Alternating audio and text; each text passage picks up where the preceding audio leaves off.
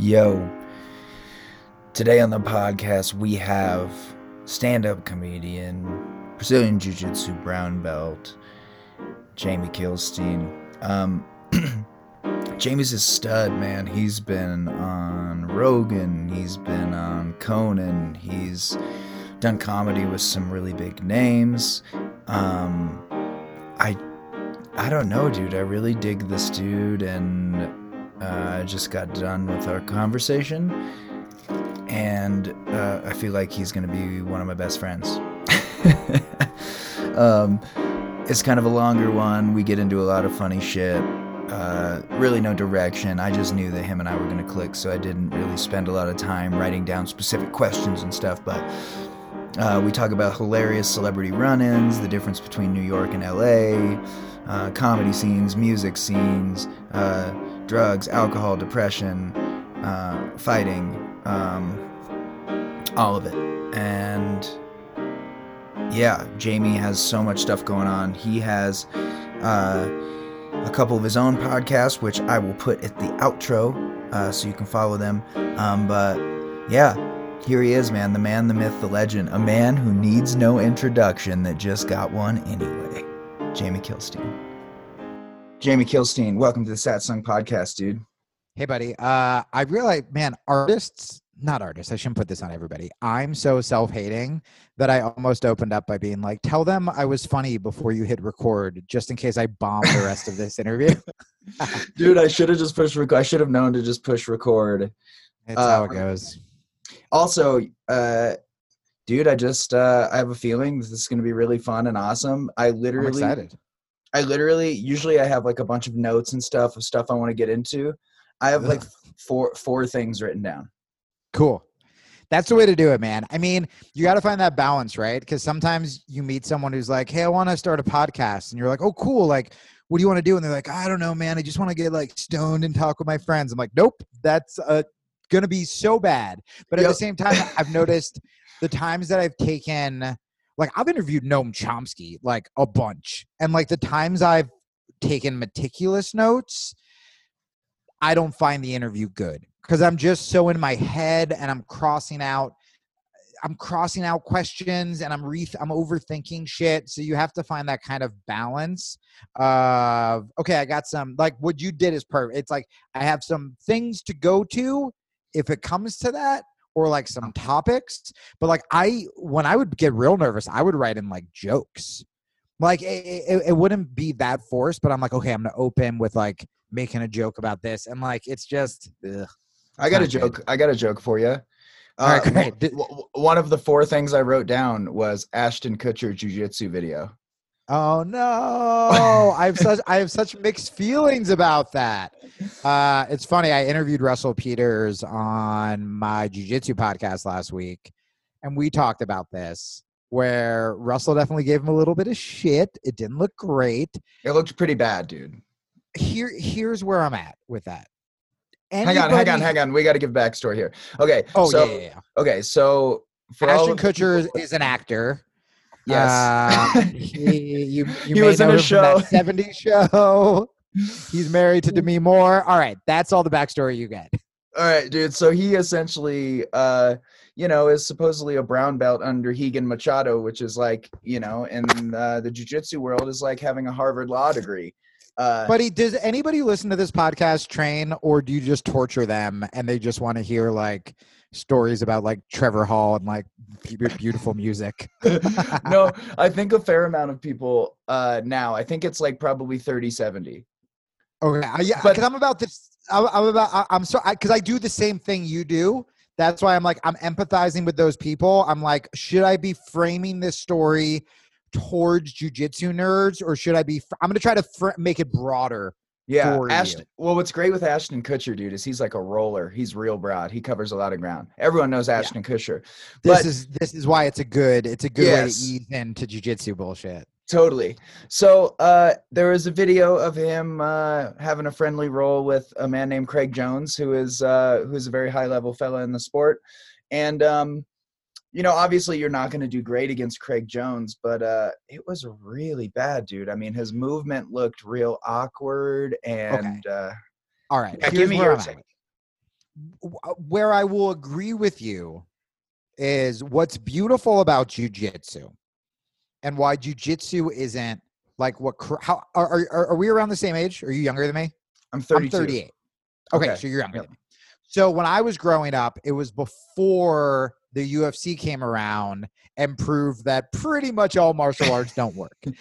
So you guys, like, even if you're not into fighting, this is fucking fascinating to me, where the UFC, which is now like a huge respected sports brand on ESPN, used to be illegal in most states. Yep. There were no rules. There were no weight classes. You would fight 3 times in a night. And it was literally like the first 2 or 3 are roughly based off of the Jean-Claude Van Damme movie Bloodsport, where it was style versus style. Yep. And it was pitched as, we're going to find out what the baddest, you know, the baddest style in jiu-jitsu or in martial arts is, blah, blah, blah. And so there was a sumo wrestler who like fought someone like your size. He fought like a Keith Hackney boxer. Yep. Yes. Yep. There was a ninja. There was literally, it was like a ninjutsu guy. There were a bunch of karate guys who got beat up. Like one guy who looked like the dude from Eastbound and Down. Like Keith Hackney. That's what I'm talking about, dude. Oh no. But, okay, so he was a karate guy, right? Because there was an actual ninja. Yeah. Keith Hackney was the guy with the mullet. Was the mullet guy. Yeah. There was a boxer who wore literally one boxing glove. Yep. I think his name was like Art Jimmerman. And it was bananas. Like the only rule was you couldn't like hit in the dick. And so jiu-jitsu in the dick. I'm sure he did. I'm sure he look. Mullets, they play by their own rules, man. We do this. If I'm fighting a guy with a mullet, I'm like that. I'm getting kicked in the dick. It's all on the table. Whether I'm winning or losing, I'm getting kicked in the dick. So jiu-jitsu wins. And not just wins, but essentially showed that all of these martial arts are fraudulent. And so I grew up on like Van Damme movies and all this stuff. And there were karate schools everywhere. And they're like gone now. Yeah. And the problem isn't, it's not just that, you know, jiu-jitsu is better or whatever. It's any sport any martial arts where you are sparring, which means testing yourself, right? It's the difference between, you know, playing guitar by myself and suddenly getting with a band and being like, I don't know how to keep time, or getting it, or doing stand-up, saying I'm a comedian, but I've never performed in front of an audience where there's waitresses and hecklers and bottles dropping and fucking someone eating mozzarella sticks while you're talking about the military industrial complex and cheese dripping down his fucking chin. Like, you need to factor all this stuff in. So if you're just doing kicks in the air, you know, Bruce Lee was kind of credited as being the first mixed martial artist because he always would go after those styles where he was like, belts are just for holding up your pants. You know, karate, the big thing was like you'd break boards, and he was like, boards don't hit back. And these are all very important points that UFC and MMA kind of dispelled. So karate, all these places completely shut down. What's beautiful about jiu-jitsu is that even though there is a belt ranking system, I literally in my head was like, what the fuck am I talking about, Ashton Kutcher? There's a belt ranking system. There's not like a million belts like karate's. Like karate schools, essentially, you signed up, you're there for long enough, you show up to enough classes, they give you, it's capitalism. They give you a belt, you come back, you get your next belt, you go, oh, there's I want to. And there were literally like black belts at 13. And it's like, you show me one 13-year-old who can take me, you're out of your goddamn mind, right? Right. So the part of me that agrees with you with Ashton is like, yeah, there are going to be certain, especially Hollywood, LA type gyms who will reward celebrities. And that to me is a bummer because it takes away one of the beautiful things in jiu-jitsu, where jiu-jitsu is a pure meritocracy in the sense that like you got to prove yourself every day. Yep. Every day. With that said, what's interesting is that kind of did happen. You showed a video of him and everyone goes, oh, that guy's not a fucking brown belt. Now, where I will defend Ashton Kutcher, and my friend Kenny Florian, Jonah Hill just started training with him, right? Yep. You get celebrities who are that famous. Ashton Kutcher could literally never leave his house again and would have a pretty dope life. You know what I mean? Yeah. To sign up for jiu-jitsu, to be a grown-ass man, let alone a celebrity, let alone a bazillionaire, and put on a stupid fucking gi and a dumb little white belt and get beat up every day.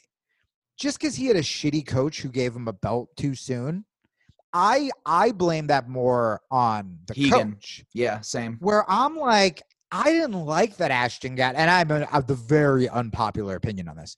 I didn't like that Ashton got so much shit because I'm just like, dude, one, he's doing it. Two, he's in a spar with Craig Jones.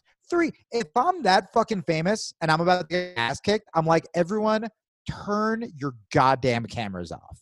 And the fact that he was like, yeah, that's what jiu-jitsu is. That's kind of like a jiu-jitsu move. That's kind of a cool jiu-jitsu spirit move to me. And yeah, if, you know, Hegan, I think I heard somewhere, but this could be wrong, that Hegan's just kind of like a celebrity fucker. And it's like, all right, well, that's on him. Yeah, I heard that there's actually not like a secret program, but like if you're that famous that it's like, okay, well, you don't have to spar with the heathens. You'll just train with me. Yeah. Like so much of my training early was just with my professor. Yeah. But it was like, no. Don't get your ass kicked by them. I'm going to show you how to really get your ass kicked. You know? Yeah. So I had like a real trial by fire. Yeah. Like you definitely want to every once in a while go with the spazzy people, go with the idiots. Cause a black belt will kick your ass very technically. And sometimes you need that like kind of rage of like, this fucking 200-pound guy is trying to injure me. And like you want to stop, but then you're like, oh no, wait, this is probably what a street fight would look like. So I'm going to use jiu-jitsu. Dude, I've had really good luck. I was just talking about this. You know, my agent was like, it's really ballsy that you just go places and train when you're on tour. Like at any point in time, someone could be like, who the fuck is this guy? And then they're like, oh, he's a touring musician. And they're like, get him. And I actually had it. It only happened once. It was in the suburbs of Chicago. The gym will remain. Mine happened in the suburb. Mine happened in Colorado. I have a very. Let's swap stories. Okay. Because I trained with my agent. And very legit. He's like a 7-year blue belt. He just got his purple belt. Your agent does jiu-jitsu? How cool is that? Yeah, dude, it was a big selling point. I've been going on every comedy podcast. I talk about how shitty my agents are, and then they go, "Aren't you afraid they're going to hear this?" And I go, no, because they're shitty and they don't support me and they won't listen to anything I do. That's the problem. So I just wanted to use that opportunity. And they're very big agents to throw that in there. They should do jiu-jitsu. They should do jiu-jitsu, or I should just go with your agent. That's incredible that he does jiu-jitsu. All right. Yeah. Continue. So we had been talking about it for over a year. So I was like, all right, dude. So I skipped a fucking steakhouse dinner with my bass player's family to go train. And I roll with him and then the teacher of the school, and I really hit it off because we had a bunch of mutual friends through Fight to Win. We just knew a bunch of the same people, you know. And he's like, hey, this kid just got his blue belt and he's real good and we have the same body type. He's like, go with him. Well, I end up doing like 5 rounds with this kid, and I keep seeing this like bad. No, he was actually real smooth. I mean, he wanted to kill me, but his jiu-jitsu is good. But I keep looking over this 2-stripe white belt, and he looked like a bully from a Karate Kid movie. Great. But like with steroids on top. Yeah. And I literally Keith Hackney hair. Yes. Yeah. Okay. No. So I take my gi top off and my belt off. Yeah. Like clearly being like, and I'm spent. And he comes over and is like, hey man, can I get one before you leave? And I was like, this happened to me the other day. And I was like, yeah. And he power doubled me so fucking hard. So I had him in my guard, and then he like grabbed an inside collar and started like pushing his knuckles into my neck. And I said, do you have money on the line? Yep. And then he got really mad. My line is, that's funny that you have your funny line. My line is, hey, can we not fight like you're trying to avenge your slain parents? That's a good one too.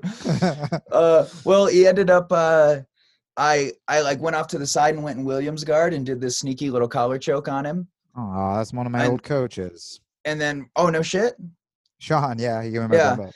And then when he right before tapping, he reached his thumb over and scraped a bunch of the skin off of under my eye. And so then I pushed him off. And I've never said this before, especially at an academy. Well, I've said it before, but not at an academy. And I said, dude, if you want to fight, we can fight. Took my gi top off and the whole nine. Like, was like, dude, what are you doing right now? Dude, we have the exact same mannerisms because I never get chest puffy. I never yell. And I always say, dude. But that's always I've had to use that line a couple times. I'm like, hey, dude, if you want to fight, tell me. And I stay calm. Like, I try to explain it to them rationally. I'm like, because right now you're trying to fight me and I'm not trying to fight you. I'm trying to train with you. That kind of sucks for me. Yeah. Yeah. So, like, if we want to fight, I literally had to say this the other day. I was like, are we fighting? Because if we're fighting, I'm going to go harder. Mine, not trying to one-up your story, but mine involves a swastika tattoo. Oh, so boy. I went to train at an MMA gym in Colorado. And, like, I showed up at the 6 a.m. class, and, like, half the group was, like, smoking cigarettes outside. And I was like, I should have left. And I did a kickboxing class first. And yeah, the coach just kept dropping people with like liver kicks, which is weird. And then I did the jiu-jitsu class, and the coach was a purple belt. I was a blue belt at the time. This was like forever ago. And he's going so fucking hard on me. And I'm like, this is weird. And I was in that place where there's part of me, I have a really like relaxed but aggressive style. And if I spaz out, oftentimes I lose what I'm good at, you know? So, but at the same time, if you're really flowy and have a relaxed style, you can use that as an excuse to be lazy. It's it's still an ego thing. It's the little man's equivalent of being a hulking spaz, where you can just be like, oh, I'm just being flowy and keeping it playful, when in reality, you're just afraid to go hard because you want to tell yourself you can kick this guy's ass or whatever. And so I was like, I just got a weird feeling, man. I'm just going to like stay light. And so I stay light. He fucks me up. We slap hands. I go, thanks, man. Good roll. And then I start to get mad at myself. And I'm like, God, I should have gone harder on that guy. Like, I know I could have taken him or at least given him a better fight. And as I'm thinking this, I just hear, and the guy he was rolling with, he broke his finger so bad that his finger was going horizontal across all of his other finger. Yeah. He broke another guy's finger, like the next guy. So I was like, thank fucking God I didn't go with him. So then we're talking afterwards, and I look down. He's covered in tattoos. So I'm like, oh, we're going to be homies. And I look down at his hand, and he has a fucking swastika tattoo on his hand. And before I say anything, he sees me look at it, and he goes, this is my favorite part. He goes, oh, yeah, I'm meaning to get that removed. And I'm like, I feel like that should be on the top of your to-do list. Like, I feel like if I have a swastika tattoo, that's going before pick up bread. That's going before, like, car washed. It's like, number one, all day, every day, get swastika removed. But yeah, man, like, I had someone do that shit to me the other day. I had a really hard round with this pro. And those fucking, those white belts, they like jump out of the shadows where they see you're tired and they're like, yeah, exactly. Go? I noticed you look really dehydrated and tired. Yep. Yeah. And then I was like, I'm going to have to beat the shit out of them. And so I just kind of like, deep breath, and then I beat the shit out of him. And I was like, okay, so we're not going to do that again, right? You know, because he didn't know me. I was just the new guy who was now tired. And he's like, hey, bro, you want to? And I was like, you want a piece of this?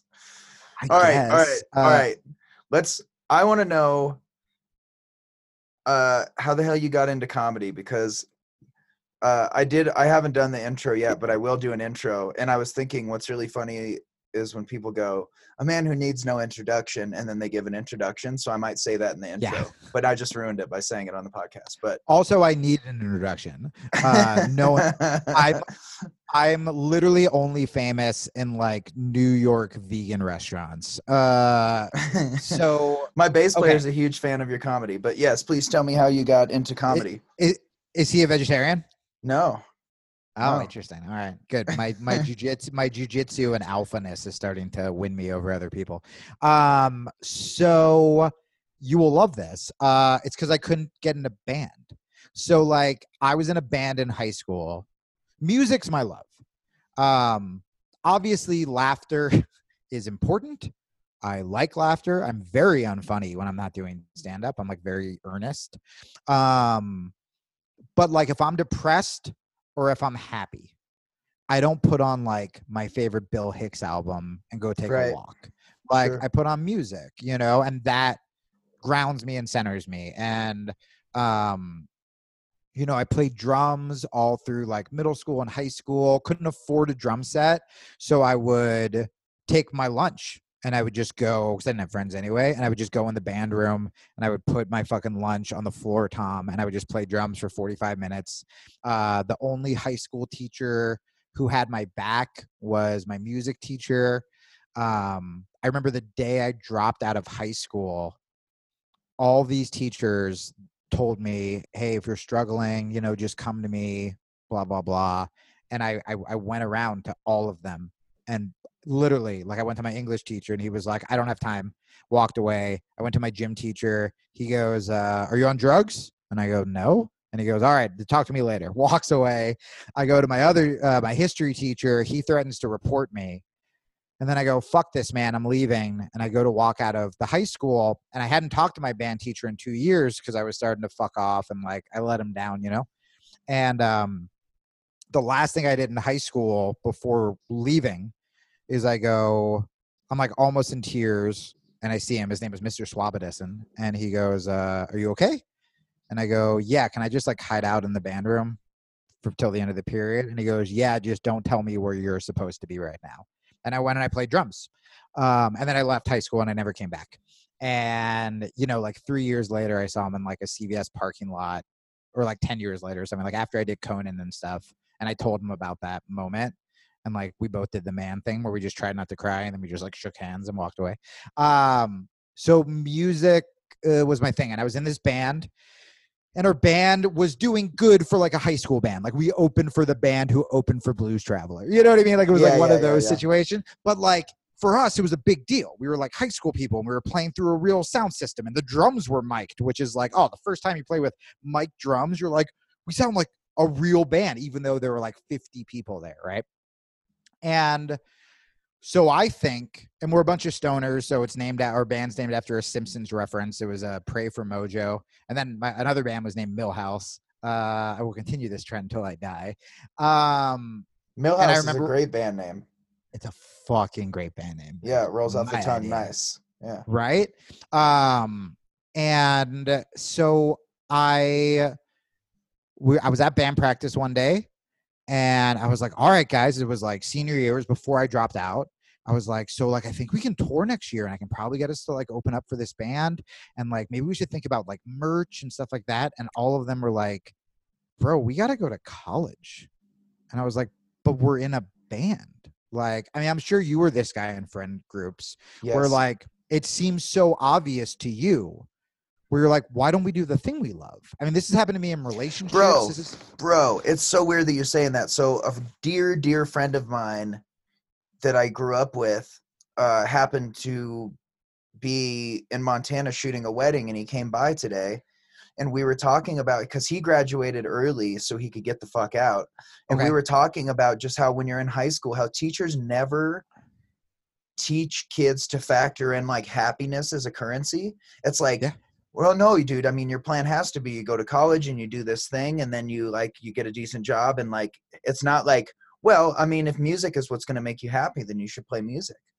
And not only that, but I remember I was talking to, this will be my first name drop. I was talking to Henry Rollins, and I was asking him advice. He's my hero. He was like, oh, he's the best. And he was like, all you have to do is not quit. He was like, if you don't quit, he's like, you may not be the biggest rock star in the world, but you're going to make a living with music.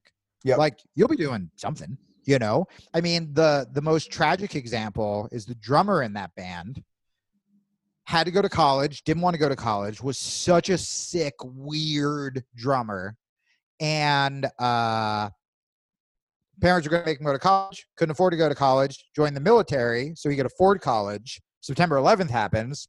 Oh, boy. Goes to Iraq, comes back, a fucking alcoholic. Like, we were all stoners, but we didn't really drink in my high school. We were like a weed hippie school, which I got very lucky about.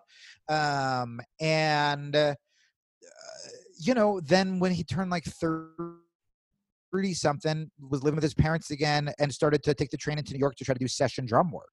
And I'm like, that's 15 years and no alcoholism, where you could have just been playing drums. Sure.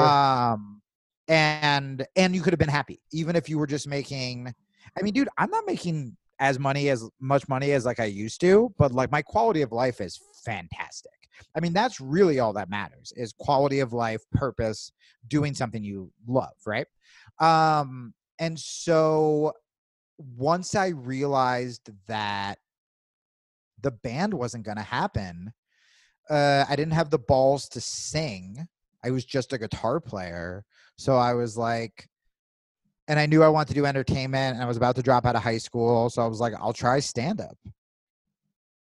And then I just took the train into New York from Jersey and started doing open mics. And essentially the only reason I did comedy was because the hot chick of music rejected me, and I didn't want to get hurt and risk getting rejected anymore. And so I was like, well, I can do comedy because I'm not going to quit. I'm going to keep going. And I mean, this shit's happened to me forever. Like, I started doing this cartoon online, and like the girl who was drawing it this week was like, I can't do it anymore. And I'm like, ugh. Like, to me, that was going to be huge. Like, I'm the person who, like, I see the long thing. Yep. And I'm like, let's just do it and put work in. It's like, well, how do I make money now? I'm like, you don't. But I don't give it. I'm not making money. We don't make money. We do a thing. We do art because we love art. And then when you do something just from love, it ends up making you fucking money. You just have to be patient and do the thing you love. So anyway, so that's why I started doing comedy. It was just, I got my heart broken by a band, and I couldn't play music by myself. And I was like, all right, stand up. I don't need a fucking instrument. I just show up at a place. I do the thing, you know, and then I got kind of good at it. And then now I have Stockholm syndrome, and I keep trying to quit and I can't. Dude, there's nothing crazier to me, even as a lead singer in a band, of like, dude, there's no like stretching out a jam. Yeah. No, yeah. So like the idea of being like, okay, I'm going to stand in front of this crowd and I have even 15 minutes is like, that's an eternity if it's just you. Oh, I mean, I have friends who I've talked to. Maybe there might be some crossover, but the lead singer of Guster and this guy Matt Nathanson, they're great. So I had Ryan on my podcast, and Ryan is uncharacteristically funny for a musician. It's just everything he says. He is just, and he does it on stage, and he's great. And Matt Nathanson, pop guy, shockingly hilarious as well. Like, they have a similar style of actually, me and the guy from Guster were talking about how funny Matt Nathanson was on my podcast. But I remember Matt wrote me once where he's like, God, I had an audience last night that like if you bomb a joke, if you hit a wrong chord in a song, or you know, you hit, like, you sing something a little flat, the audience doesn't just go zoop and like stop. You know what I mean? You just keep going. Yeah. And then you like tell the bass player, like, hey, we got to sync up more on the bridge, whatever. Yep. Oh, imagine every time you fucked up, the audience just gets angry, like, yep, aggressively quiet. There is nothing louder than silence after a joke doesn't do well. It is a goddamn nightmare. And what's great about music too is even people who like bitch, from someone who doesn't get to play music anymore, even people who bitch about like small shows. I'm like, guys, a small show as a band is a band practice, which is great. I love band practice. A small show as a comic is, I'm standing here in front of 15 people who were tricked in with free tickets, and now they're seeing how expensive the 2-drink minimum is, and they're mad. And this guy doesn't like his girlfriend laughing at me, and fucking that woman got offended at my abortion thing. And like, it's just a fucking, it's like a war. Whereas with music, I feel like it's like, yeah, we're bringing everyone together, like, whatever.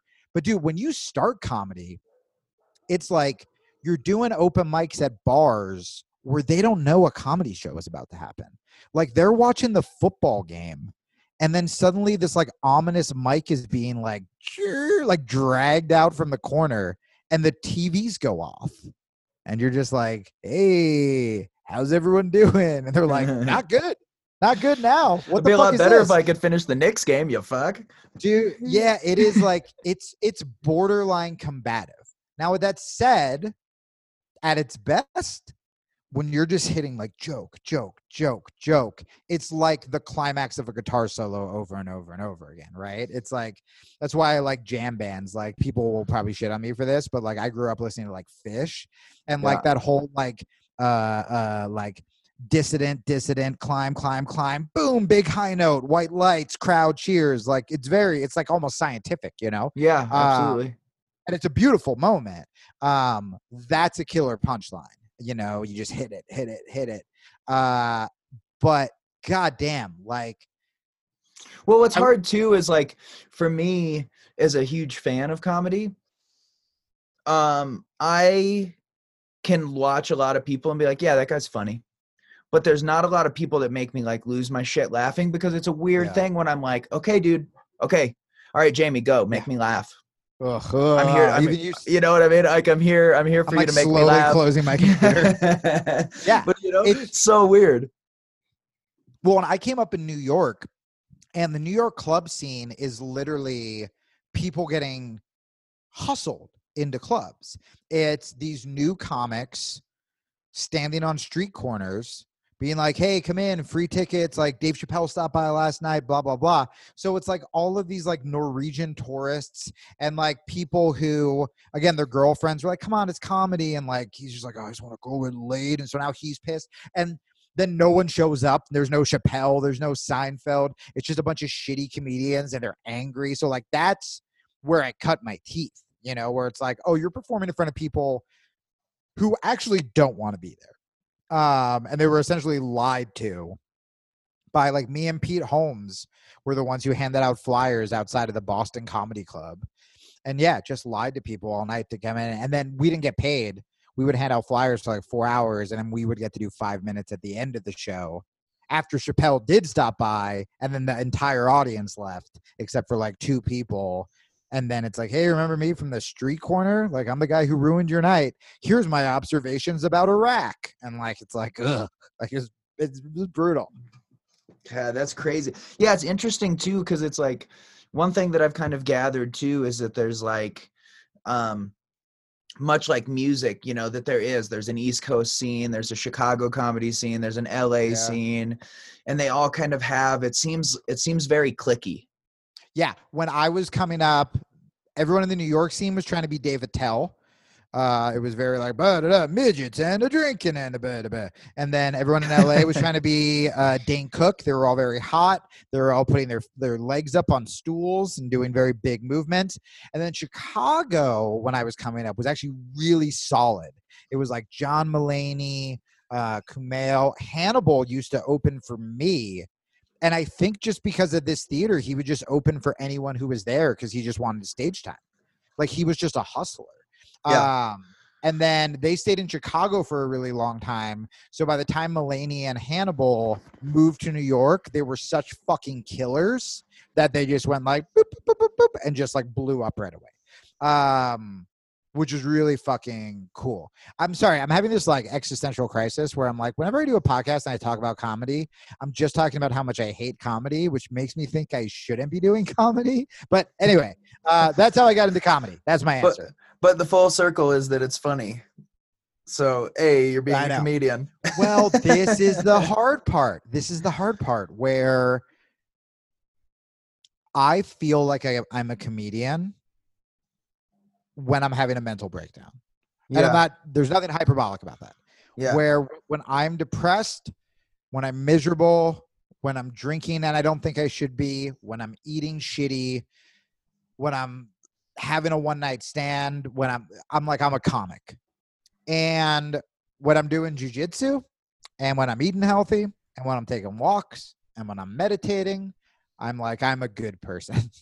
Right. And I know there's a way to combine the two things, and it's just my addict brain that's not letting me, you know, because Russell Peters said that. But Russell Peters is also so famous that he can go on the road and have an SUV take him to go get healthy food and train with black belt privately. And so, because I was thinking about this, because I was kind of suicide-y for the first time in a while. My first week of shows back. I did a week of shows back at this place called the House of Comedy. Lovely club. The fact that you just said suicide-y is... Yeah, I've never heard that term before. It's how I try to make it like cute enough that people don't stop the conversation to go, "Are you okay?" I was like, "Shut up, it's fine." It's all a defense mechanism, buddy. Sure. And the shows themselves, they were small because fucking Mall of America, Minneapolis, COVID, but they were awesome. Like when I was on stage, I was like, I love comedy. I think I drank for 2 of the shows and I was sober for like 6 of them. So alcohol didn't factor in. I certainly didn't get drunk. I ate healthy-ish. I ran every day. So I'm like, I'm bringing new healthy Jamie into comedy. And I still, every night, could not sleep. And I felt like derailing. I remember one night I was like, I'm not going to drink tonight because I just want to show that I can do comedy without even having a beer. And that night at like midnight, I like walked to IHOP and just like stood outside the window being like, get French toast. Don't get French toast. Like it was like an alcoholic outside of a, and I was like, this shouldn't be a big deal. I should be able to get IHOP if I'm hungry. I should be able to have a beer if I want a beer. But it was my inner 25-year-old who grew up, you know, watching all the kind of bad boys of comedy. And, you know, the first guy I opened for was Stanhope, that I was like, I associate comedy with derailing, you know? And I tried to do it right this run. I like said no to girls who were hitting on me. I think, yeah, total, I drank probably 5 drinks in like a week. Ate pretty healthy, ran, blah, blah, blah. And I was, every time I got back to my hotel, I felt like I was having a fucking panic attack. And I was like, well, this isn't good. And I don't know what the fuck it is, man. I don't know if it, but the onstage part was great. And so I got home and I was like, I'm going to quit comedy. I'm going to start like focusing on this music and writing this book and the podcasts. And, you know, I mean, like I have other stuff that's going really well. But I just have this love-hate relationship with stand-up, you know, like, yeah, I don't know, man. I mean, my only friend in stand-up at one point was fucking Robin Williams. And, like, he was the only one telling me not to quit. And then he killed himself. And I said this to a friend the other day where I'm like, when the guy who's talking to you about your depression kills yourself, you're like, well, I'm fucked. Like, this isn't good, you know? And, like, so those are the associations. So even the good associations I have with comedy ended terribly. Well, there's, like, it's a weird... You know what's? It's weird because yeah, what you're saying, dude, is dead on. I feel like so much of comic, especially the like Dave Attell's of the world, are this like, yeah, I fucking drink too much and I chain smoke and fuck the world, but here's my kind of funny, self-deprecating view of it, you know. And the audience loves eats it out. Louis C.K., you know, another guy that's just like yes. Up there shooting himself in the face, and people are just like, ha ha ha, ha, you know. Yeah, yeah. Well, and it's revered. When you're hanging around comics, when I'm hanging out with jiu-jitsu people, they're talking about like, I mean, I didn't know what positive thinking was until I started hanging out with athletes. You know, yeah. If I walk backstage at a comedy club with like a Tony Robbins book, to be like, fucking gay, get out of here. Yeah, totally. And, like, this idea of like trying to be better or actualized or calling yourself an artist, you know, I this was the first year I had the balls to call myself an artist because like I'm fucking weird. And what I do is like art. But I thought that was so lame, you know, like I'm 38 and I still want people to think I'm cool. Like, I feel like there's a lot of that in comedy. And to me, music didn't have that as much.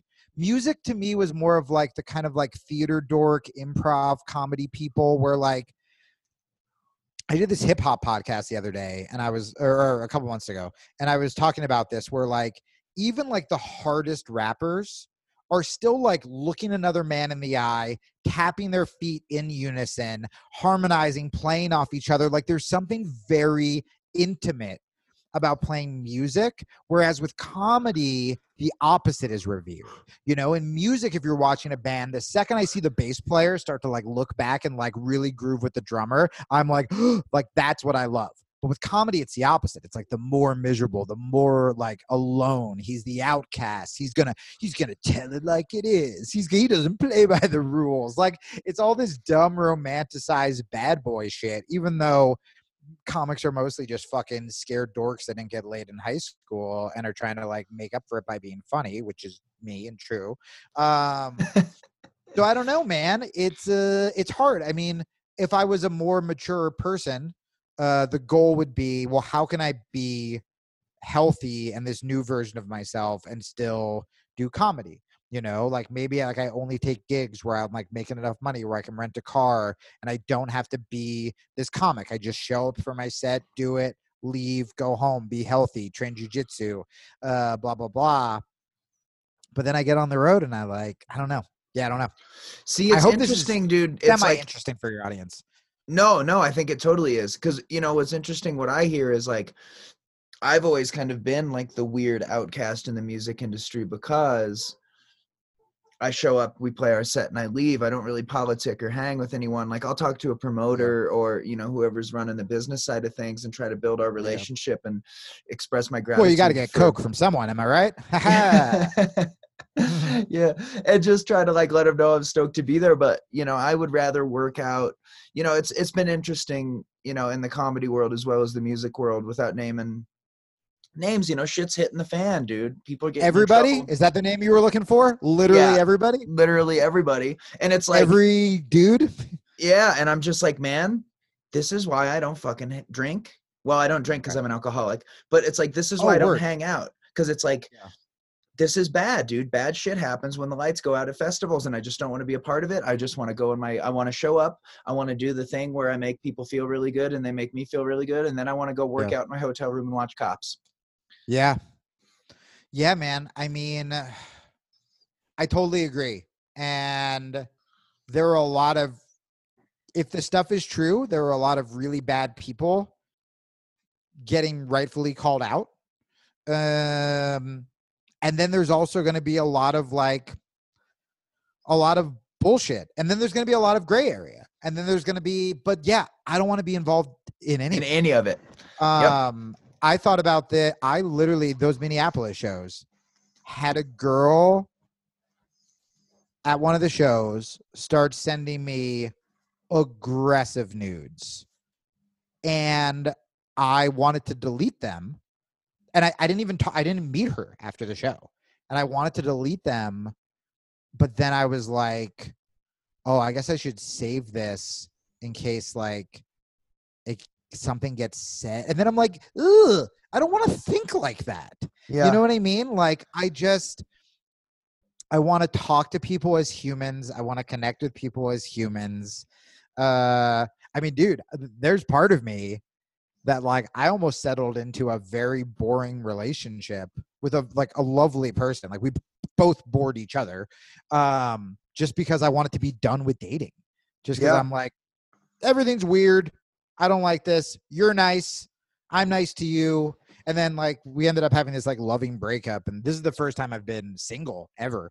So you broke up like right before quarantine, right? Dude, I broke up. Yeah. Like literally I'm so codependent that I'm convinced God created COVID just so I wouldn't start dating again. Like I have never been single. We broke up in January and I was like, all right, I'm going to be by myself. I'm going to figure out who I am. All of the cliches. I'm going to like eat, pray, love it. I like had tickets to go to India. You were really going to eat, pray, love. 100%. And, there's this guy, actually, you'll like this line, this guy, Raghunath Kapo. He's been on Rogan's. He was in this really famous hardcore band. I'm forgetting the name. In New York, like back in like the 70s, 80s. And he went and became a monk in India. And I was going to go with him. He had this one line on Rogan where he said, Rogan asked him why he went to become a monk. And he said, I realized I wasn't playing music for God. I was playing music to be God. And I was like, I know. Dude, honestly, that's what you made a Trevor Hall reference earlier. That's what makes Trevor Hall special, and that's why he'll always win, is because everything he does, dude, even if his sandwich was fucking extra good that day, and you're like, ooh, that was a bomb sandwich, huh? He'll be like, man, it's just creator. He's just blessing me, man. Like, he literally, he takes no credit for anything. He's just like, yeah, man, God's on the team. That's so funny. It's interesting. I actually only started listening to him because of you. Because I was looking at, like, you hear that, Trev? Yeah, suck on that, whoever you are. I guess your creator led me to him before you. Remember how I'm just mocking the kindest man in the world? But yeah, because I was like, it was like artists similar to you, and so I was listening to him. And it turns out he's really good. And it's he had this. I really admire that. And, of course, the cynic and the comic in me is like, oh, I bet he's fucking murdering people. I'm like, no, I bet he's really happy and really believes it. So here's what's so weird about him, dude, is because there's a lot of musicians, and Ed, you're in the entertainment industry, where you're like, oh, I bet that guy's cool as fuck. And then you meet him, and they're just total douchebags. Whenever people ask me, like, what's Trevor like? My response is always, he's exactly who you think he would be. Ugh. And it's what just do you gold. Think? And so, because I'm not like a fanboy of his, this is just more a larger conversation about authenticity. Is what do you think makes someone like that? Is it work? Because I can tell you, this is the first year that. So I had the breakup, did the cliche. I'm gonna take mushrooms by myself on Valentine's Day and find myself. I'm pretty much sober. It was the best experience of my life. Great. And with that said, addict brain was like, all right, I'm going to become a psychonaut and do this all the time. And I was like, no, I like got what I needed from that, I've started like, listening to more music that's like more like uplifting. Like I'm listening to less comedy podcasts, more like, like Aubrey Marcus type shit. And, I'm really good friends with like Kyle Kingsbury and like a lot of like the Aubrey Marcus tangential people. I think Trevor's friends with Aubrey. Dude, I want to meet Aubrey because I really get a kick out of that dude. I'd love to link with him. Kyle's the fucking one of my favorite people on the planet. Aubrey, I've never met. We just have a lot of like mutuals. Same.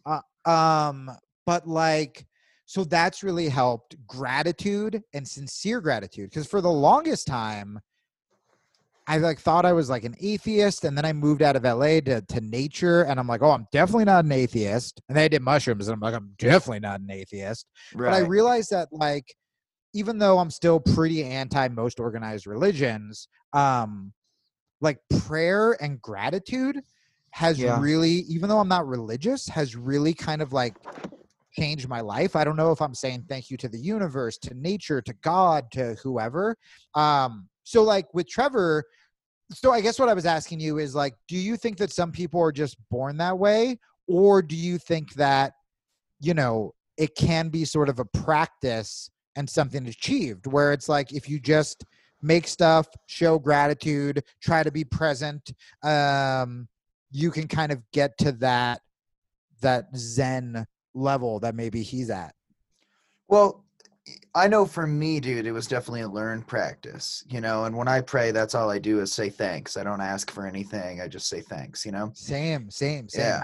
And Trev, dude, has been through, on the industry side of things, has been through the ringer, and he has managed to not get jaded or be angry. He's just accepted it as part of his path, and he's not just a like, oh yeah, I meditate sometimes and stuff like that. He's a full on, Neem Karoli Baba devotee.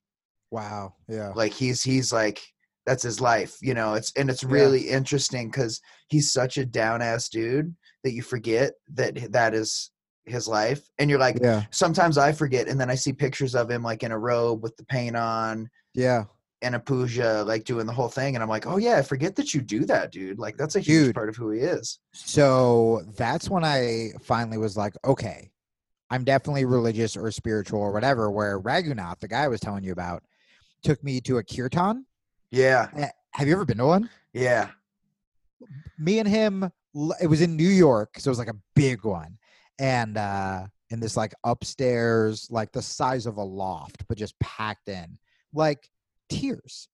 I didn't know the difference between Krishna and like, I still don't. I literally just bought the Bhagavad Gita and somebody gave me beads and I was like, I have to do this every day to all the beads, say the thing. No. But it was one of the most beautiful. And I'm like, even if there is no God, I would come here every week. And the community, the music, the gratitude, the loving, the that shit is so important. It's just missing in the majority of religions. I mean, shit, my favorite line of Ram Dass, and I'm talking about like I had my mushroom spiritual awakening saying I am open, like with a Ram Dass fucking thing in the background that I'm looking at the mountains. Still, my favorite Ram Dass line of all time is he goes, if you think you're enlightened, go spend a week with your family, which is the best line of all time. And that to me was like, I'm like, I will listen to your religion now because that is so human and humble and wonderful. And like, I think that's the difference about some of the like devotee types where they still are fucking humans who find incredible purpose through this religion as opposed to people who define themselves by a religion of like fear and exodus and punishment and rules and regulations. You know, it seems like it's like they can just draw inspiration from it. I am all over the place. I usually give interviews in the morning. I don't know if I'm making sense. No, absolutely, dude. And that's the thing is that I think it's like, you know, I think it being a practice is the thing, right? Because that's the thing. Like ooh, you ready? We're going to make it fucking full circle. All right, let's do it. Okay. Being you're a black belt, right? I fucking no. I'm like a million-year brown belt. Okay. So, but let's say you get your black belt tomorrow. Are you done with jiu-jitsu? Did you find the end of jiu-jitsu? Or do you still have to keep practicing? No, I'm out. I'm out. Right. I hang out my black belt. Yeah, exactly. Well, I mean, most people will say, dude, I have such a fucking ego. It's so funny. You think you kill the ego, and I want to be like, it's just because I moved. But anyway, the no, most black belts say that they feel like they are starting to get a white belt when they get their black belt. And well, you're in a different level. Right. It's this whole other world. It's the same with music, right? Yep. Like you play Madison Square Garden, you're not done. No. Well, and what's interesting too, dude, I was talking about that today too, is it's like, man, a few years ago, I was like, man, if we could just sell 200 tickets a night, I'd be so fucking stoked. And then you sell 650 one time and you're like, well, why don't we do this everywhere?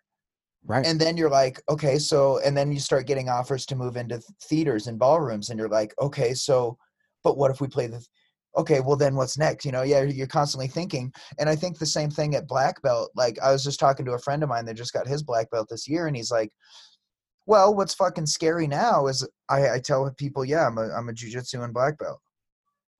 And when I get to somewhere, they're like, oh, cool, I'm a black belt too. And it's like, well, I probably can't beat you. And that's going to feel weird.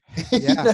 Dude, every time you hear, would you just describe, this is kind of tangential, but I was listening to a podcast today and they were talking about when you get to a certain level of fame, how easy it would be to turn into a fucking asshole because you just have so many yes men and stuff like that. Yep.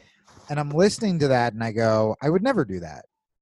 But then as you were saying that, I was like, no, I remember moments as the rooms were getting a little bigger and then one wasn't as big. And then I got pissed off or like this manager I fired or like, I was like, I would never be the kind of person to cheat. And like, I fucking cheated because I was in a shitty relationship and because like I was too much of a pussy to get out of the relationship. It wasn't because I was like, oh, I want to fucking hurt people. It was that like, I thought I was the victim. I thought I was the one being hurt. And so I fucking did that. Like, it's a scary thing to think about where, cause you know, I've rocked bottom so many times that I'm like, I'm having these moments where I'm like, man, all I want is just to make like a nice living. But then you get a little, you know, got that little verification check on Instagram. And I'm like, I'm going to be on Instagram a little more. Maybe I got to put out a little more content. And oh, if I do that Black Lives Matter thing, is that going to like piss off people? And then I have to be like, no, good. Fuck them. Let them leave. Yep. Like, but I really have appreciated how you have particularly being just so in the jiu-jitsu community. Which is all new, by the way, since quarantine. Yeah, I really appreciate how you've kind of stuck to your guns there, because it's really interesting. Seth Daniels, who owns Fight to Win, made a post the other day that was pretty much like, it was a picture of a, you saw it? You know what I'm talking about? Yeah. I followed that whole, horrible. What in the fuck, man? And it always freaks me out, because I'm like, these people are in jiu-jitsu? I'm like, how do you be a part of combat sports and have any sort of racism? Like, so that's a good way to get your ass kicked. Let me give the spiel for the audience who may not be in the jiu-jitsu world, which is, I think me and you are very similar, as we're finding out in this interview.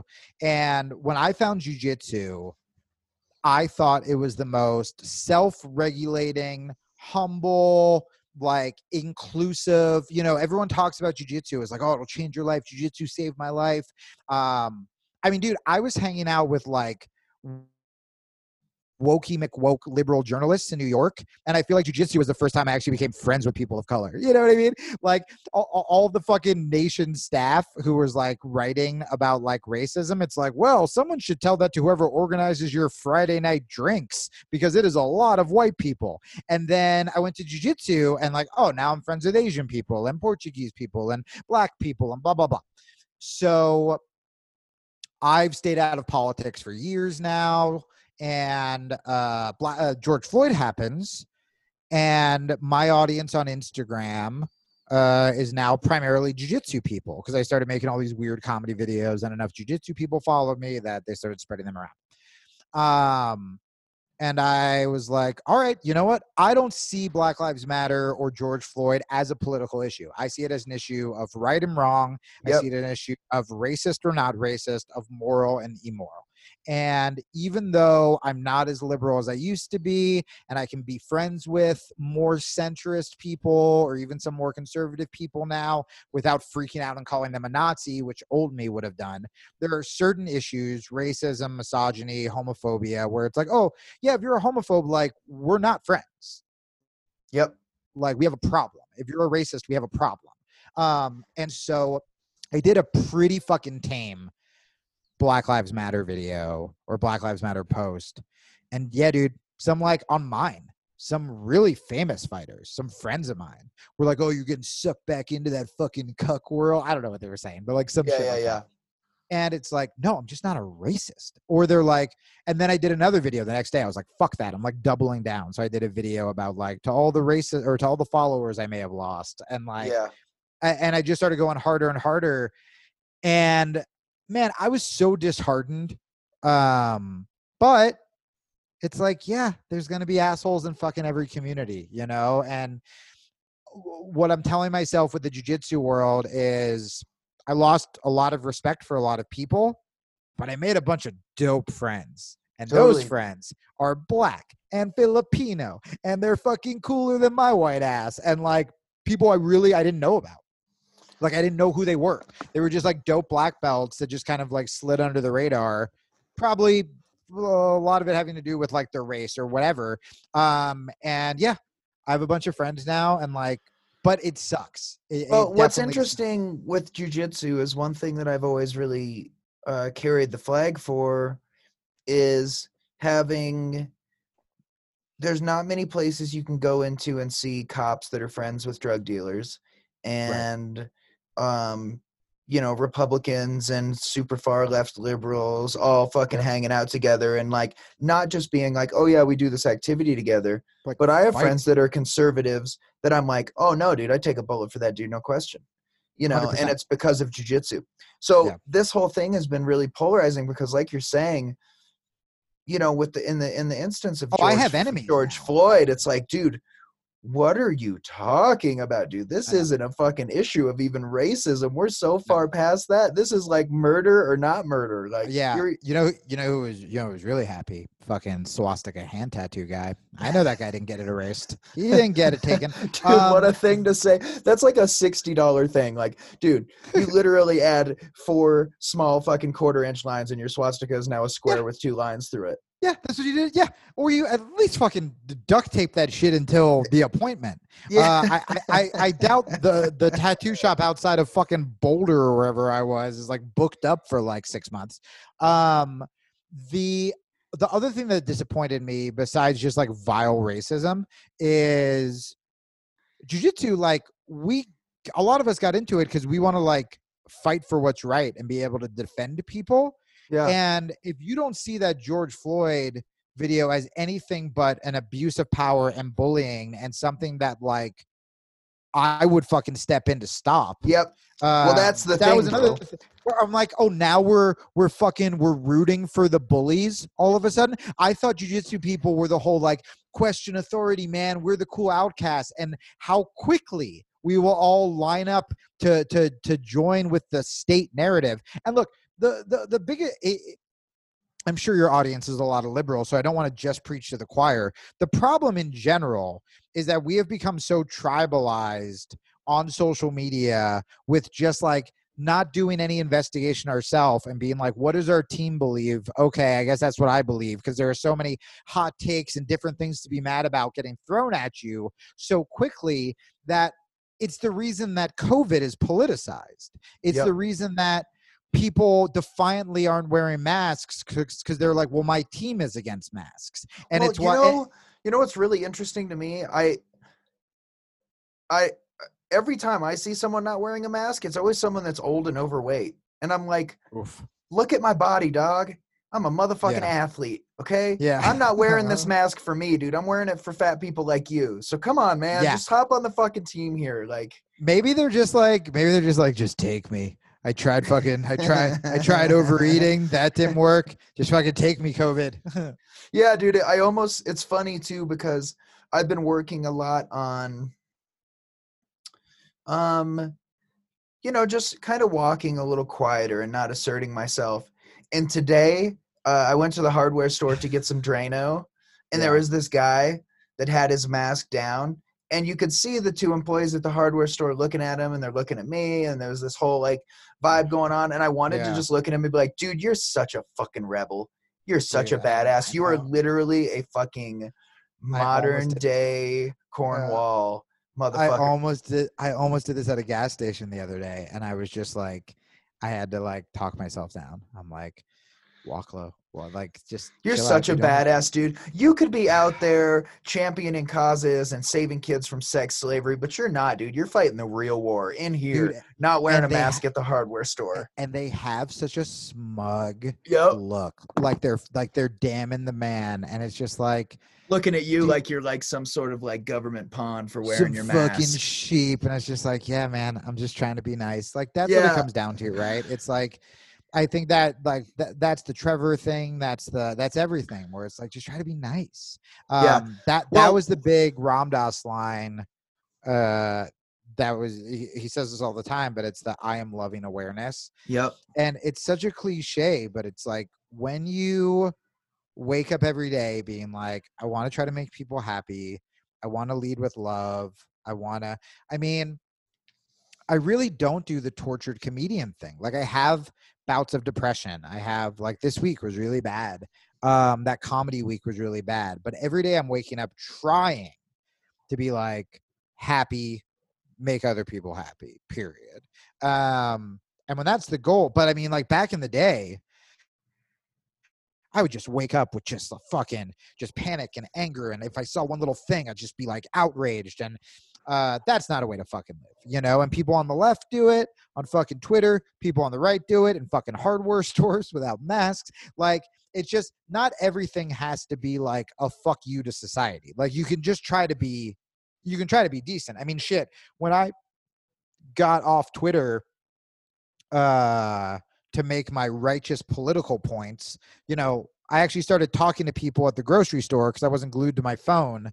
And I bet you that half the conversations I've had with employees at grocery stores, just being nice and treating them like a human, did more than any of my snarky hot takes did on a fucking hashtag, which, by the way, I wasn't even doing for the right reasons. I was doing it for validation and for me to get, like, look good. Just fucking be nice. Well, it's funny, dude. Will, my professor and I, he's like my best friend, you know? And I'm so jealous that you have this like agent, best friend, professor that you guys all do jiu-jitsu like that. I hope you know how fucking wonderful, like, dude, it's so like, I'm sincerely happy for you, but like, that's been the thing in Arizona that I haven't had. Like I was a Marcelo Garcia, like he was like my dude. And then I went to LA with Sean, and I didn't really vibe as well at that school. I liked Sean. And then Arizona, I haven't found like a home place. So like I don't have. Where are you at in Arizona? Tucson. Okay. How far is that from Phoenix? It's like 2 hours. Like I went and did Sugar Sean's. I did Sugar Sean's podcast, and I was thinking about driving up to. What's that kid like? Exactly. What do you think he is? Yeah. Like so nice. Super nice. But like I've heard that.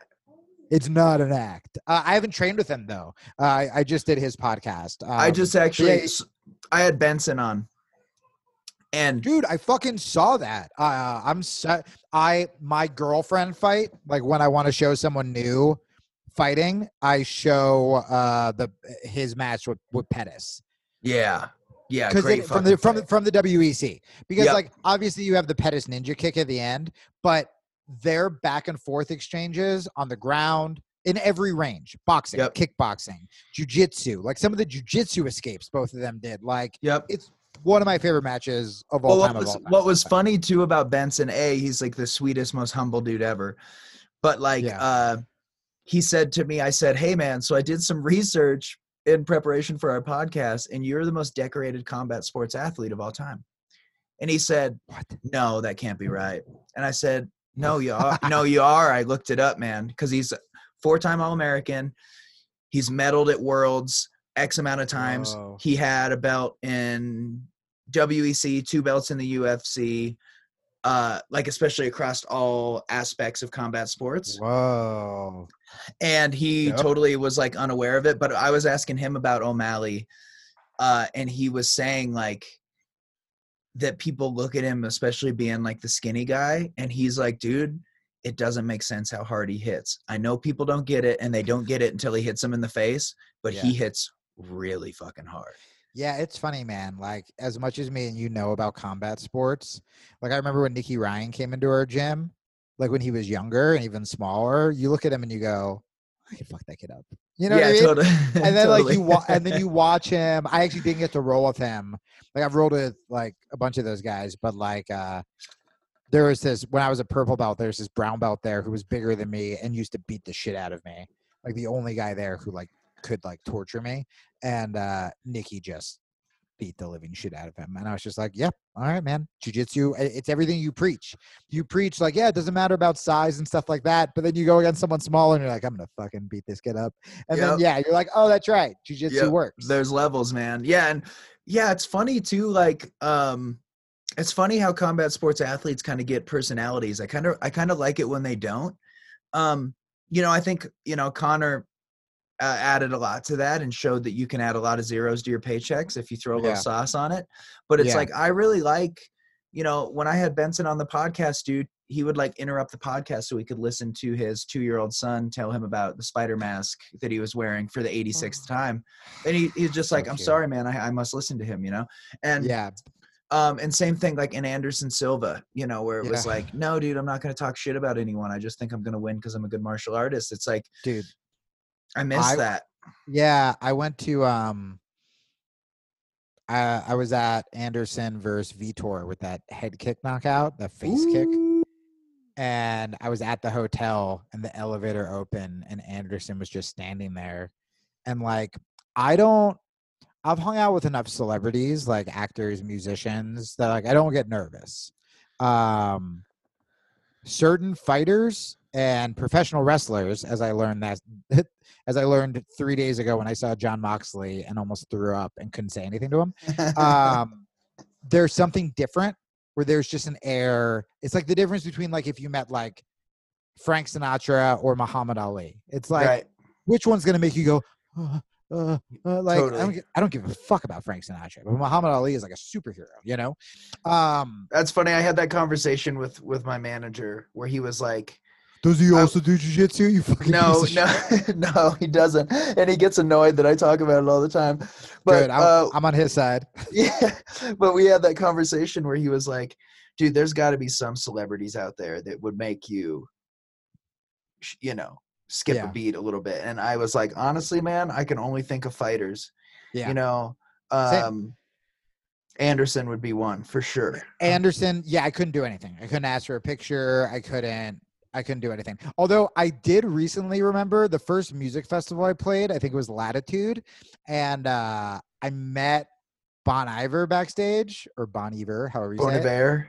Yeah. Bon Iver. And, he misheard me. Where's he from? He's from either like Minnesota or Wisconsin. Yeah. Yeah. Wisconsin, I think. And he was like, oh, so you're from Wisconsin too? And I was like, yes. And I just like lied. And then I had to fake like a 5-minute conversation about fucking Wisconsin with him. So like there were still some musicians that I'm nervous around. When I opened for Talib Kweli and I was like totally chill until then he started like casually, because he's so nice. But then he was telling stories about like him and Jay-Z. And then I remembered that he's Talib Kweli. And I was like, oh. And then I got nervous. Bro, I have a hilarious Talib Kweli story. Oh my God, hook it up.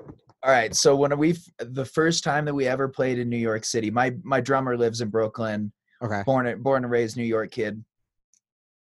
But when we're pulling into Manhattan, I said, wouldn't it be crazy if we bumped into Talib Kweli? Because he's like one of my favorite MCs of all time. Of course. So I said that at the beginning of the evening while we were loading into the venue. Great. At about 12:30 at night, there's this little bodega deli, as there is every 30 feet in New York City. Yep. And we go in there and I'm like ordering a sandwich and Ben taps my shoulder and points. And I turn around and Talib Kweli's buying rolling papers. And I was like, yo, dude, your whole catalog changed my whole shit up. And he was like, oh shit, respect, man. And like dab me up. And I was like, yep. Thanks, dude, for this moment right now. my favorite New York story, very similar to that. Wildly different type of celebrity. Like, not one your audience is going to be excited about. I feel like my Talib name drop gave me some cred, and this one's a little weirder. But it was that same New York moment where my first man, I've never had good managers or agents. Like, even the fact that you have like nice, normal conversations with yours, I'm just like, oh, that's the. Yeah, my manager's my best friend. Of course he is. And where do you live again? I'm like, I'm gonna move there. Montana, dude. The jiu-jitsu's great, and there's not very many people. That's the move. Is your manager and agent, are they LA people? My manager just moved from LA to Denver. Okay. Yep. And then my agent lives in Chicago. Hold on. Not that I know, but is your manager Andy Frasco's manager? No. Okay, because that guy lives in Denver, and I heard Andy talk about his manager because I did Andy's podcast, and same deal. I got like super jealous, like sounded like the most wonderful guy. I've just had, you know why? Every manager and agent I've got either was like, I did this one festival. I mean, this is boring for everybody, but like a lot of them, more famous people recommended me. So like Robin got me all of his people. And so you think like, oh, that means they're going to take care of me. But it just means, no. By signing me, they appeased their famous person. Yes. And then you can go fuck yourself. Or, you know, I remember when I did Conan, you know, I was homeless. I like lived out of my car. I did this political rant that like no one's ever done something like that. Fucking Glenn Greenwald tweeted about it the next day. He's the guy, the journalist who like discovered Snowden. Like it could have been a big thing. I'm in tears backstage because I told people when I was living out of my car that I'm going to be on fucking Conan. And, my manager comes back and goes, wow, didn't know that would be so political. Anyway, you can send me my check next week, and walks out. So like, those are the types I've been dealing with. And then because I'm codependent and hate myself, I won't fire them. Because I'm like, well, then I'll never get an agent again. Even though everything I've done, I've gotten on my own. And then I've just paid them a fucking cut for it. It's fucking stupid. Anyway, so my first manager, cartoonishly bad. This is, I'm 22 years old. I'm still working at a bookstore. I'm working at Borders in Columbus Circle in the Time Warner Center in New York. And I get a commercial audition. I've never acted before. And I'm taking the phone call at the information desk at Borders because I was like notoriously their worst employee. And I go, well, do you have any advice? And he goes, I don't know, just call one of your actor friends. I'm like, I don't have any actor friends. He's like, I don't know what to tell you. You'll be fine. And I hang up, and literally as I hang up, I look up and Renee Zellweger is standing right there. And this was like Renee Zellweger peak, like in between like Jerry Maguire and like Cold Mountain. Like, nice. It was like famous. It was before she was in tabloids and stuff. And I go, hey, I never bother celebrities. I never ask for pictures. I never whatever. But then I told her the conversation I just had with my manager. And she goes, okay, walk with me. And we talked for like an hour about acting. She was giving me this advice. She was I know what she was shooting. She was shooting Cinderella Man with Russell Crowe, because she was talking about like, you know, with acting, you just have to be yourself and bring yourself to the role, even if it's like a period piece or whatever. She came in the next day. I think she was living in the Time Warner building to ask how it went. Like, that's how fucking cool she was. So when I saw her start to get tore up in like tabloids, I was so heartbroken because she was so, but yeah, man, stories like that make me miss fucking New York. Where you're like, I wish I could see Talib Kweli, and he's right there. Or like, I need acting advice, and there's Renee Zellweger. Where it's like, in LA, when it happens, it feels so artificial. Like in LA, you see a celebrity and you go, oh, I guess I got to take a picture for my Instagram.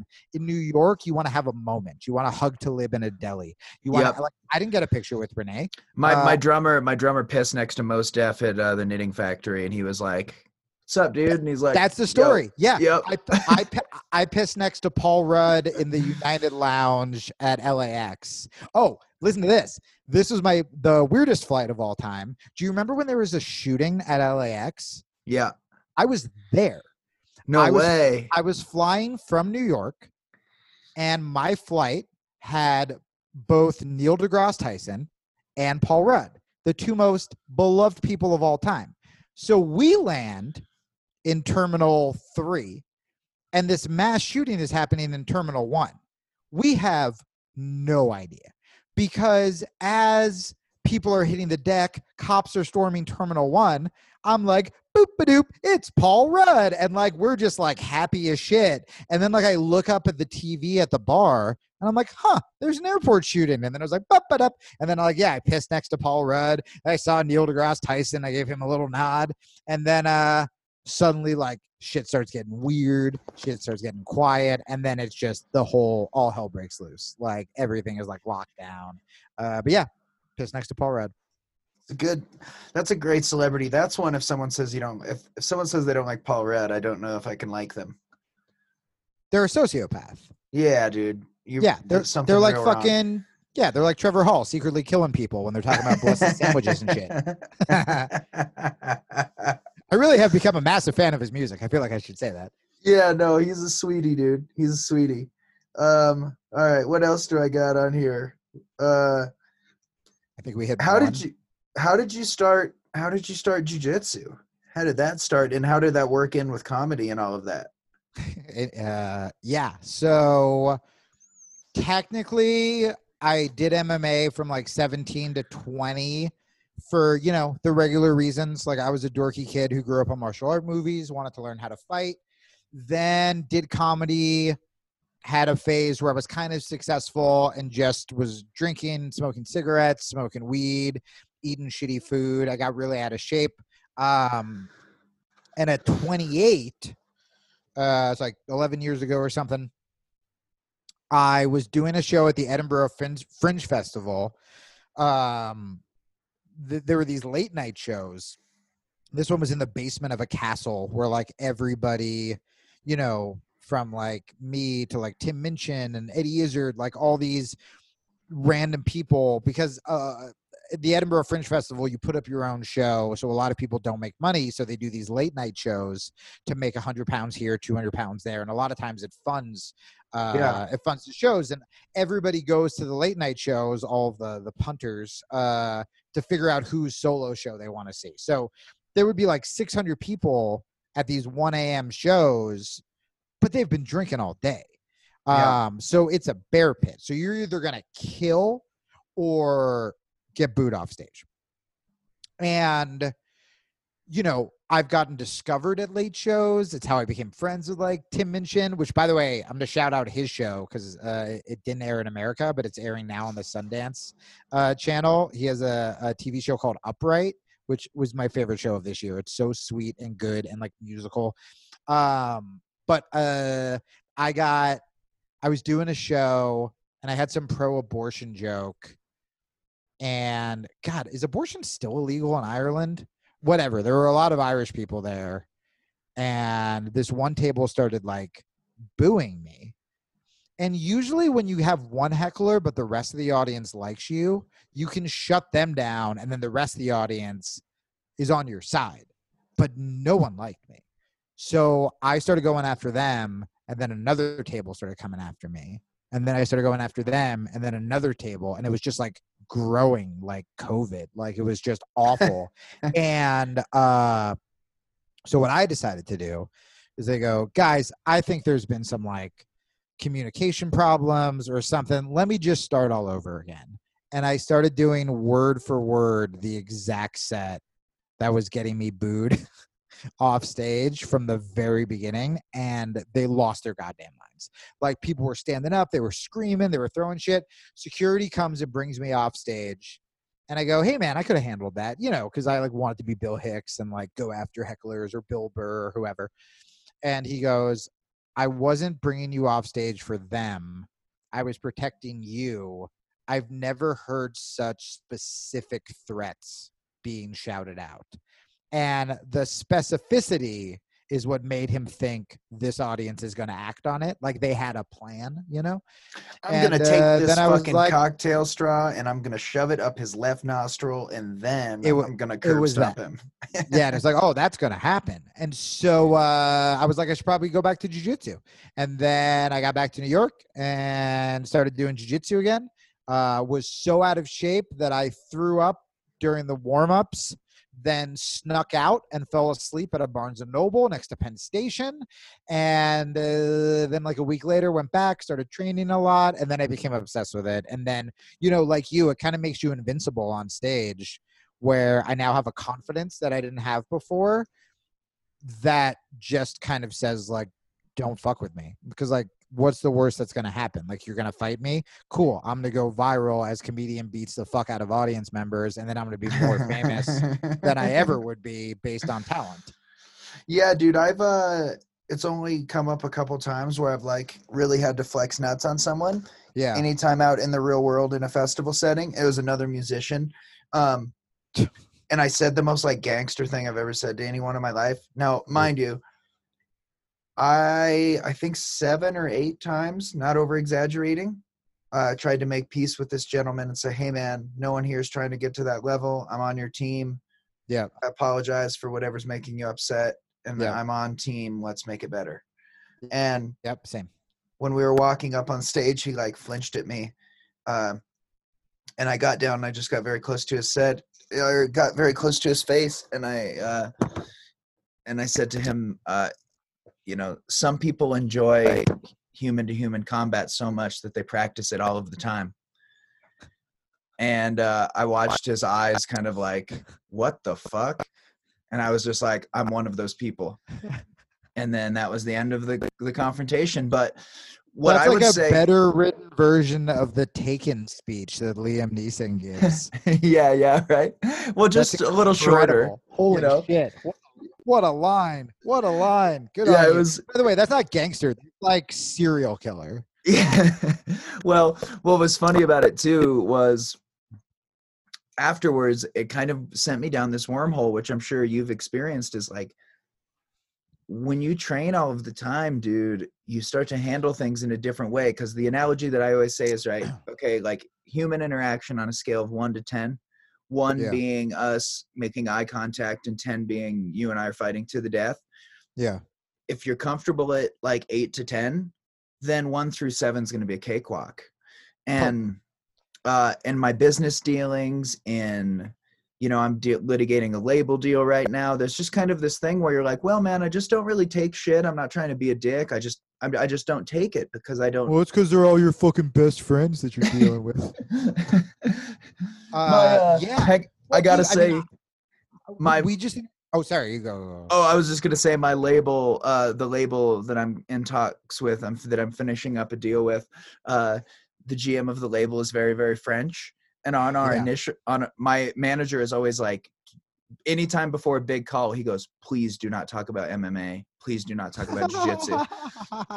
And that's so funny. Yeah, and the GM of the label on the call, he goes, "You know, Drew, we really like your no bullshit MMA attitude." And I totally hit mute and then texted my manager like, "How you like them apples, motherfucker?" That's amazing. Holy shit.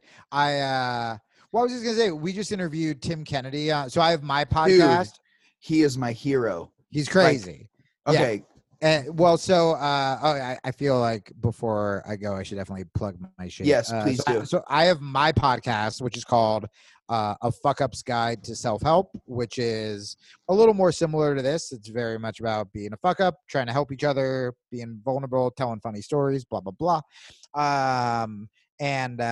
You know, we'll have co-hosts anywhere from like Oscar-nominated writers this week to professional wrestlers next week. You got a co-host on one of these days too. And then I have a jiu-jitsu podcast called Rear Naked Radio. And so I'm Rear Naked Radio. Yeah, we interviewed Tim Kennedy last week. Dude, he's letting me take that crazy course of his. Like, really?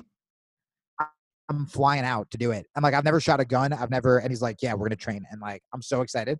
So this guy is like, Green Beret, definitely murdered a lot of people, black belt, highest level MMA, does secret shit still for the military. And he's like, oh yeah, if somebody tries to start a fight with me, he's like, I'm buying that guy a drink.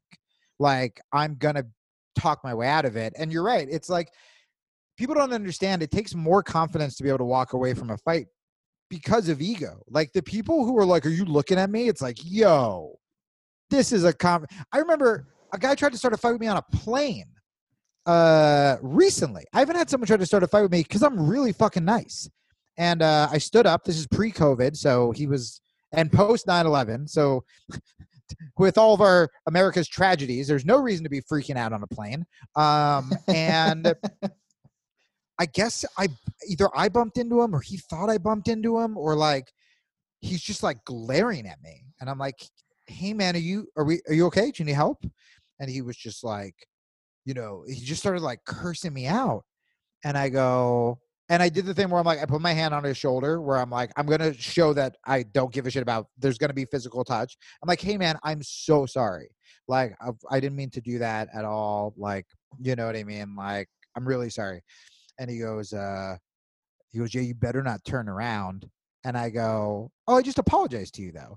And he said something, some like shit talky, like I could kick your ass or whatever. And that's when I went, oh, this isn't about me, is it? Like, this is a you thing. This is like a mom thing. This is a TSA fucking groped your shit and you want to take it out on like the tiny Jewy looking kid.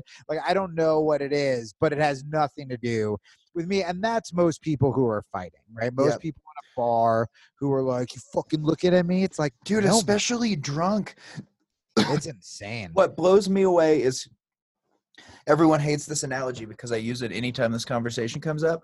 Yeah. So it's been said a million times, but we're going to replace the word fighting with basketball. Great. Okay.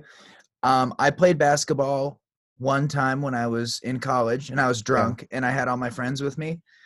But I'm pretty certain, dude, especially if I was drunk, that I could beat most random strangers at basketball until you bump into a motherfucking insurance salesman that plays basketball 3 days a week and actually teaches the kids. Yeah. And teaches the fucking kids basketball. Right. Yeah. It's really interesting. Like, so you don't drink because alky.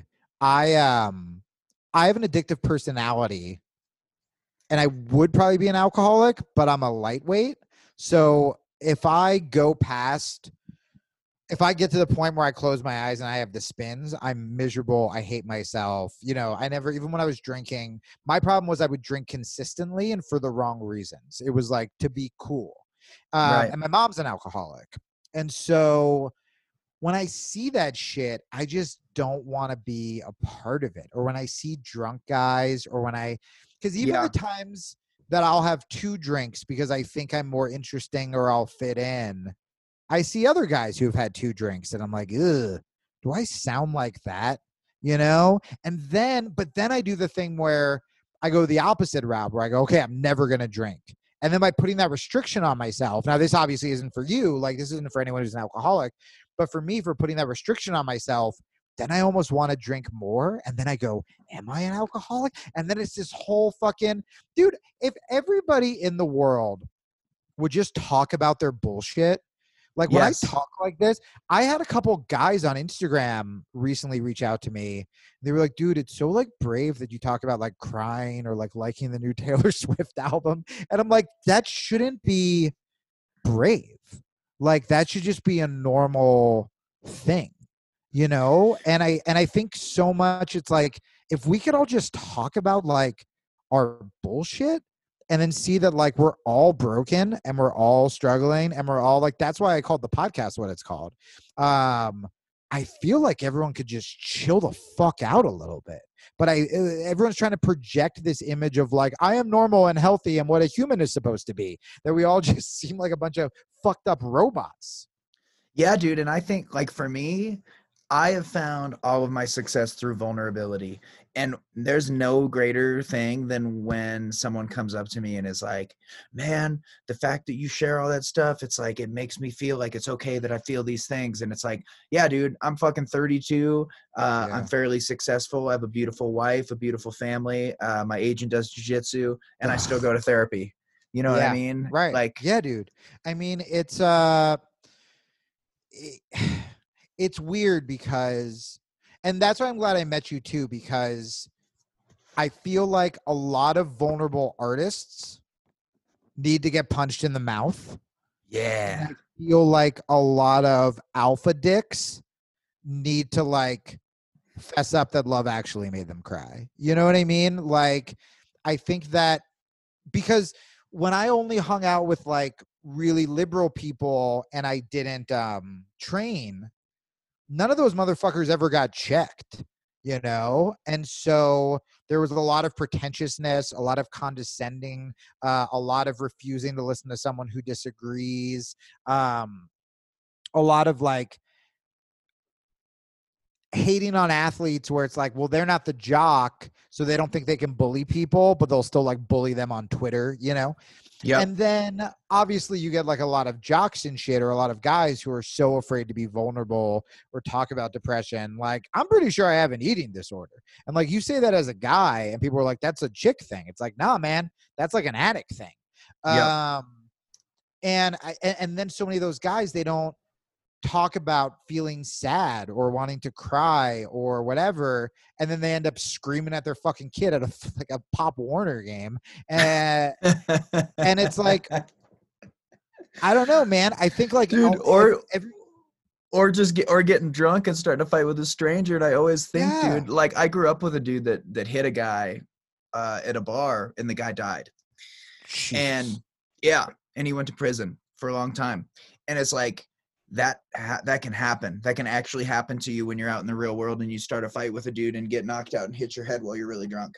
Bro, my first MMA coach, who was like a blue belt when I was 17, gave me that speech. And it's probably why I didn't beat the shit out of anyone or turn into an asshole, where he didn't say, he said, he goes, the first pussy, here's what he said first. He goes, the first pussy that's going to start a fight with you is going to be the same one who sues you when you beat the shit out of him, because you will beat the shit out of him. Yep. And then he also talked about that.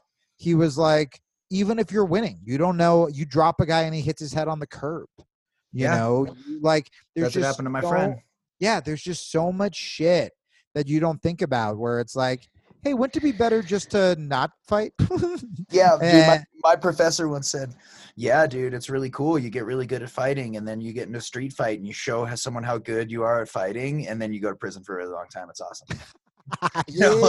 That's the end goal. But that's another reason that, and I think for your audience who doesn't train, this will make sense to them. The reason that we're presenting right now that we don't fight is because, like, yeah, we're so tough, blah, blah, blah. Another reason fighters don't fight is because we get to fight the best people in the world every day, which means we get one side of our ego taken care of where we get to beat the shit out of people. So we get that. We don't have to walk in the bar and be like, I'm a man. I have balls. Right. But then conversely, the other side of that is we get our ass kicked by someone every day. Yep. So like we get to feel that balance every day. And that's what's so beautiful about fighting. Right. That's why back to Ashton Kutcher. That's why it's like that guy could just get his dick sucked by the entire world every day, all day. And he's like, man, I'm gonna put myself in a situation where I get my ass kicked. You know, like, that's why you got to kind of admire. Well, can't we just give him a cool worn-out blue belt then? Just give him a worn-out blue belt. That's it. Give him, like, maybe, like, 2 or 3 stripes on that blue belt. You know, you donate it to the school. Right, give him another fucking stripe on the blue belt. But, yeah, man. Yeah, I advise it. I advise it for everyone unless you know who you are. And, yeah, I agree with what you're saying. Yeah, for me, it's given me, I used to have kind of like an Asperger's level of empathy for other people because I just had a very hard life. And my God, I feel that, you know, and I just started, I always used to play the comparison game where someone would tell me something and I'd be like, well, on my judgment of what hard is, that isn't hard. So I don't feel for you. Yeah. And you start to see people. The old suffering Olympics. I've been there. Yeah. The oppression Olympics, dude. Yeah. Yep. Yep. And what started to happen to my heart when I was training was I started seeing like, oh man, you know, like getting choked is just getting choked. And it's like, you know, what's a 9 for me, or, you know, something that would be a 2 for me can still be a 9 for another person, but their physiological response is still the same. Like when you would see someone in neon belly, right? Freaking out. Yeah. It's like, motherfucker, just shrimp. But it's like, well, they don't know how to shrimp. So that neon belly to them, they think they're dying. Right. So it's like. It's not even shrimp. It's breathe. Yeah. Yeah. You know, like, yeah, I had I was showing some white belt some shit the other day. And I was like, and he like punched me in the balls. But he was like this 16-year-old. The old Keith Hackney. The old Keith Hackney. Yeah. But he was just, and like, he looked at me and I was like, neither of us will acknowledge this. Oh, no, I think he, like, grabbed my balls. Like, it was bad. And I'm like, I won't say anything if you don't say anything. But he was just, like, some young kid, some young tough kid who had never had a dude on top of him. And so his body was like, ugh. Freaking. I mean, that's the thing. If you're new to jiu-jitsu, here's my one jiu-jitsu advice. I'll actually give jiu-jitsu advice before I leave. And you're getting your ass kicked, or kickboxing or boxing. Getting your ass kicked is the first line of self-defense. And what I mean by that is most people are so not used to being in that close proximity with someone who is trying to hurt them, or having someone grab you, or having someone even in your space, in your, you know, that they will freak the fuck out and your hands start to sweat and you freeze up, you get tense. So even the days you're getting your ass kicked, you're still training for self-defense in the sense that you may not know how to get out. You may not know what to do, but you're learning to control yourself and stay in a, we're going to be okay. We're going to get out of this space. So that hopefully, you know, you can, and just having the littlest bit of combat experience, is still going to put you in, a way better. I mean, I even used to say when talking about like karate and shit, is I would put any high school wrestler or dude who's been in 2 bar fights against any karate black belt.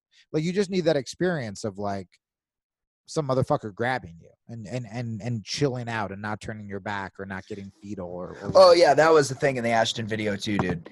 He fucking turned his back to him. What are you doing? Well, I couldn't watch it, by the way. Like I know I'm talking a big game about it. I watched like 5 seconds of it and I was like, this is a snuff film for my heart. This is terrible. Yeah, well, you know, to what you're saying, there's a moment when I was a no-stripe white belt where everything changed for me. It was one of my first times rolling in the gi. And Will took his gi and put it over my face and held it there. Yeah. And I'm shaking and freaking. And he goes, breathe. I said, I can't. And he goes, yes, you can. Yep. And I, like, stopped and was like, oh, shit. Yeah, I can. Weird. Isn't that wild? Yeah. And just that like ninja technique of like, oh, that's weird. You knew that I could breathe, but my brain didn't know that I could breathe. Yep. Yeah, it's crazy, man. All right. Well, I got to like Rogan level piss right now. Okay. I'm going to go crawl in bed with my wife. So dude, I love you awesome. And I love your stuff, bro. I'm really excited that we know each other. This was great. I will say this in front of your audience. This is where someone gives the humble, I'm a big fan of yours. Instead, I'll say, bring me out to open for you so I can meet your wonderful family and manager and agent and do jujitsu and not drink and do art. I'll do comedy. I'll do music. I'll teach jujitsu. I'll fucking juggle. I want to perform around decent fucking jujitsu people. That's why I'm like, I'm going to go to LA with Russell Peters, and he's bringing me out to train with Jean-Claude Machado. And I'm like, okay, if I can befriend enough artists who like do jujitsu and are healthy, I can stay in the game. If not, 100%. I'm staying in the mountains and I'm making weird Instagram videos because I'm fucking, I'm done. I'm done with strip mall comedy clubs and just people wanting to get drunk with you. And like, I hate it. I fucking hate it. Well, the content that you're making is fucking awesome, dude. And I believe in you. And I think that you're on the cusp of forging a really awesome path for comedy. Oh, I hope so, dude. And like, I've become like a real big fan of yours, and like just talking to you, it's like, you know, when you occasionally do those conversations where you're like, oh, we're like Insta homies. That totally. Is how I feel. So likewise. Yeah, I got your back, dude. Actually, I'll send you my number. So if you ever get the sads or like, I don't know, like you can always hit me up. Yeah, dude. And I'm planning on coming to Arizona this winter. So at the very least. Oh, no shit. Yeah. I will see you this winter. Yeah. I'll drive up wherever. Okay. All right, bro. Take care of yourself. We'll talk soon. Brother. Thank you. Bye. All right, y'all. Hope you enjoyed that conversation as much as I did. I believe Carl is going to be on the podcast next. Carl or one other person. I don't know. I just moved into an office, so I'll be able to go back to using my fancy microphone, and I can start doing everything. Doing everything from my badass office. And Carl will be the first fucking in-person podcast that I've done. So I'm pumped for that. Carl, I want to get Cass Haley on. I want to get Nathan from Ayaterra on.